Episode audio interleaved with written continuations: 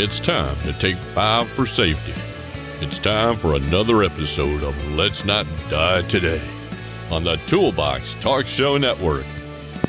Are you a small business struggling with creating a training program? Are you looking for an easy-to-use, inexpensive solution? Seven Taps, micro-learning made easy. Great courses in just minutes. Get ten percent off the annual subscription using our special code. Check it out at Toolbox Talk Show dot com backslash training. Our topic today, personal protective equipment, or what's commonly referred to as P P E. Let's start with definitions. How does OSHA define personal protective equipment? Equipment worn to minimize exposure to hazards that cause serious workplace injuries and illnesses. These injuries and illnesses may result from contact with chemical, radiological, physical, electrical, mechanical, or other workplace hazards. Simply put, P P E protects an individual from harm. Football players wear helmets to protect their heads from injury. Roadies and rock bands wear hearing protection to prevent permanent hearing damage. Firefighters wear respirators to keep them from inhaling smoke. In industry, workers wear eye protection such as goggles or safety glasses to protect their eyes from chemical splashes or flying objects. Types of P P E can include gloves, shoes, hard hats, respirators, coveralls, vests, or even full body suits. Let's talk history.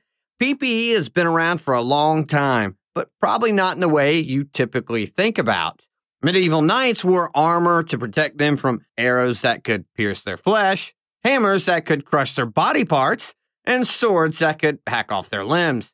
In the Middle Ages, blacksmiths wore aprons and helmets to shield them from burns caused by molten metal. In eighteen ninety-eight, the Bullard Manufacturing Company produced the first hard hats. These hard hats were often referred to as hard-boiled hats because steam was used in the manufacturing process. It looked like a baseball cap made of steam canvas, glue, and black paint. It was patented in nineteen nineteen. In eighteen eighty, an eye protector patent was issued to P. Johnson. In nineteen oh nine, the Julius King Optical Company invented the first safety goggles. In the late nineteen thirties, Red Wing Shoes produced and sold the very first steel-toe boots. Let's talk statistics. According to the Bureau of Labor, nearly three out of five workers who suffered an eye injury were either A, wearing the wrong type of eye protection, or B, not wearing eye protection at all. OSHA estimates nearly seventy-one percent of hand injuries could have been prevented using the proper P P E, specifically gloves. Yet seventy percent of workers don't wear gloves, and of those who do, thirty percent don't wear the correct gloves for the job. Hmm. Let's talk safety. Safety tip number one, assessment. What kind of P P E do you need for the job?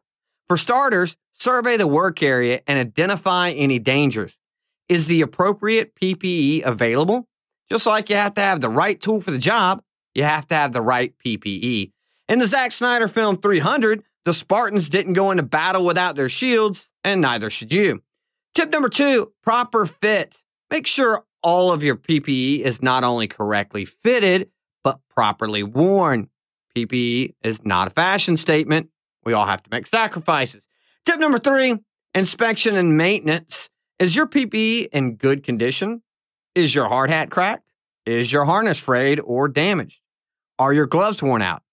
If so, take them out of service. Tip number four, P P E is the last line of defense.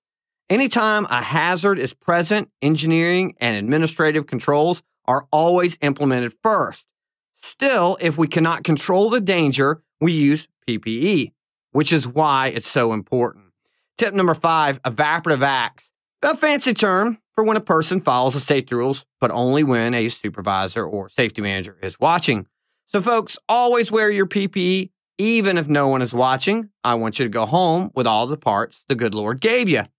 Following these tips can prevent accidents, injuries, and even death. Thanks for listening to another episode of Let's Not Die Today. Remember our website, Toolbox Talk Show dot com, where our slogan is, just press play. As always, you can find us on Spotify, Apple Podcasts, and YouTube. If you love what we do, please tell your employer about us. We love you too. See you next time.